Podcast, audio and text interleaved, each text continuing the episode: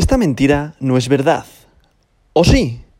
Hoy, domingo 28 de agosto del año 2022, la capitalización global del mercado mundial de las criptomonedas es de 968.000 millones de dólares, lo que representa una disminución del 0,38% con respecto al último día.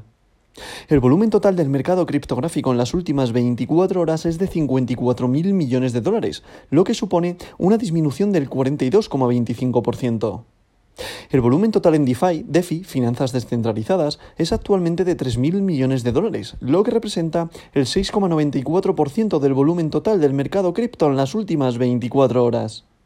El volumen de todas las monedas estables, recordad aquellas que podéis leer o escuchar como stablecoin, es decir, paridad a una moneda fiat, por ejemplo, un BUSD es igual a $1, un USDC es igual a $1, un USDT es igual a $1, pues esta tipología de criptomonedas su volumen es de 48.000 millones de dólares, lo que representa el 89,52% del volumen total de 24 horas del mercado cripto.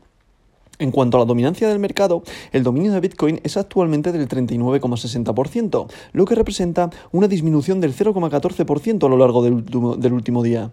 Por otro lado, si hablamos de la dominancia de Ethereum, vemos cómo ha perdido hasta el nivel de los 18,8%, que ahora mismo es en lo que representa en todo el mercado cripto. ¿Esto a qué se debe? ¿A qué se debe esta bajada de la dominancia de Ethereum? Nada más y nada menos que debido a la salida que está habiendo de dinero fiat del mercado cripto. Al final, la bajada que estamos teniendo está afectando a todo el mercado en general y directamente se está transformando en dinero fiat. Por tanto, está yéndose muchísimo dinero. Daros cuenta que hemos bajado del billón con B de Barcelona de dólares de todo el mercado cripto y tanto se ha ido otro.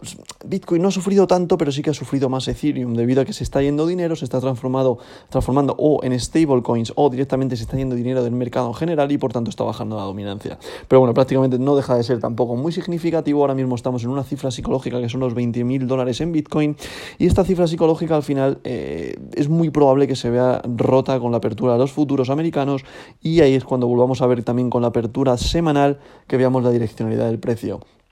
Podemos hacer un pequeño largo que quizás hay un poquito de fuerza compradora en estos niveles que pueda volver a llevarnos a los $22.000. Puede haber, lo está analizando esta mañana y es probable que podamos tener un largo especulativo hasta los $22.000, yo no lo voy a hacer, ¿vale? O sea, puede existir, dado que ahora mismo está rebotando varias veces ahí, eso sí, está habiendo una contracción del precio en el cual estamos sujetándonos a esta cifra psicológica, ¿vale? Pensé que la ruptura la íbamos a ver este fin de semana, pero al final el mercado ha estado bastante plano y ha estado bastante tranquilo.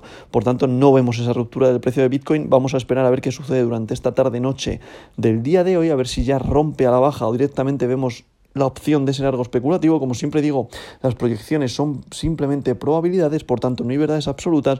Sí que es cierto que la tendencia a medio plazo es bajista, es decir, sigo diciendo lo mismo, el mercado se tiene que contraer, el mercado tiene que ir a la baja, la renta variable no es atractiva y por tanto es prácticamente visible que el mercado se va a ir abajo. O sea, puede haber ciertos rebotes alcistas, que evidentemente este rebote es lo que estoy viendo yo ahora, que es probable que haya una pequeña fuerza compradora y vuelva a entrar dinero con la apertura del día de mañana y pasado debido a la fuerte caída que hubo en los mercados tradicionales y tenga que recuperarse un poco.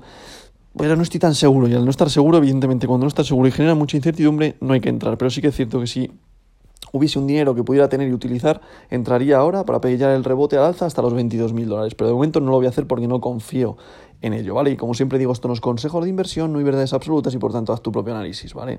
A partir de aquí vamos a ver el top 10 de hoy, domingo, vamos a ver cómo cierra la semana durante esta semana de hoy. Ya daros cuenta que nos vamos a ir ya al cierre de vela semanal la semana que viene, por tanto cifras bastante importantes y cifras psicológicas, ¿vale? En Bitcoin, que continúa en posición número 1, BTC, daros cuenta que es el rey de las criptomonedas, la criptomoneda de oro, se sitúa con un valor unitario por moneda hoy de 20.022,78 dólares, lo que representa una pequeña caída respecto al día de ayer de un 0,77%. En posición número 2, la criptomoneda de plata, Ether, Ethereum, se sitúa con un valor unitario por moneda de 1.489,26 dólares, lo que representa una caída respecto al día de ayer de un 0,53%. En posición número 3, para cerrar el podium, continúa Tether, USDT, recordad, es una stablecoin, por tanto, paridad al dólar. En posición número 4 se sitúa USDC, recordad, es otra stablecoin, por tanto, paridad al dólar. En posición número 5 se sitúa BNB, la criptomoneda del exchange Binance, sujetándose en ese soporte que tienen los 275, aunque en estos momentos está con un valor unitario por moneda de 278,90 dólares. Esta es una cifra muy buena también de entrada para aquellos que invirtéis en BNB. Vuelvo a lo mismo, no es consejo de inversión, haz tu propio análisis, pero para mí este es un buen punto punto de entrada para pillar el rebote alcista de BNB, ¿vale? Ahora mismo tiene una caída respecto al día de ayer de un 0,56% y, como he dicho, el valor unitario por moneda es de $278,81.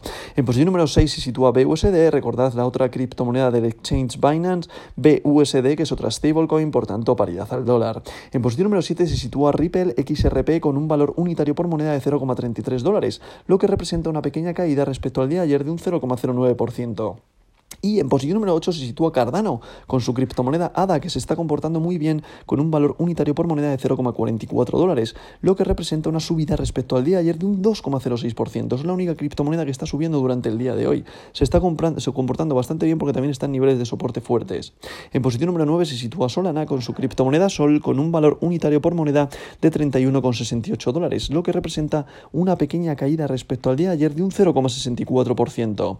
Y para cerrar este top 10 de hoy, en posición número 10 se sitúa Dogecoin, la memecoin, el perrito, la criptomoneda del pueblo, con un valor unitario por moneda de $0,06, lo que representa también una pequeña caída respecto al día de ayer de un 0,12%. Y como podemos ver, este es el top 10 de hoy. Hay que conocer qué pasa en la apertura de los futuros de esta tarde-noche. Como digo, ya sabéis, horario de España 11:59, 12, que es cuando comienzan la apertura de los futuros, y a partir de ahí conoceremos la direccionalidad del precio, ver qué pasa en los mercados, ¿vale? Muchísima incertidumbre, muchísima caída la que sufrimos el viernes en los mercados tradicionales, que ha repercutido en el mercado de las criptos, y veremos a ver qué pasa. Por tanto, como siempre digo, esta verdad de hoy no es mentira.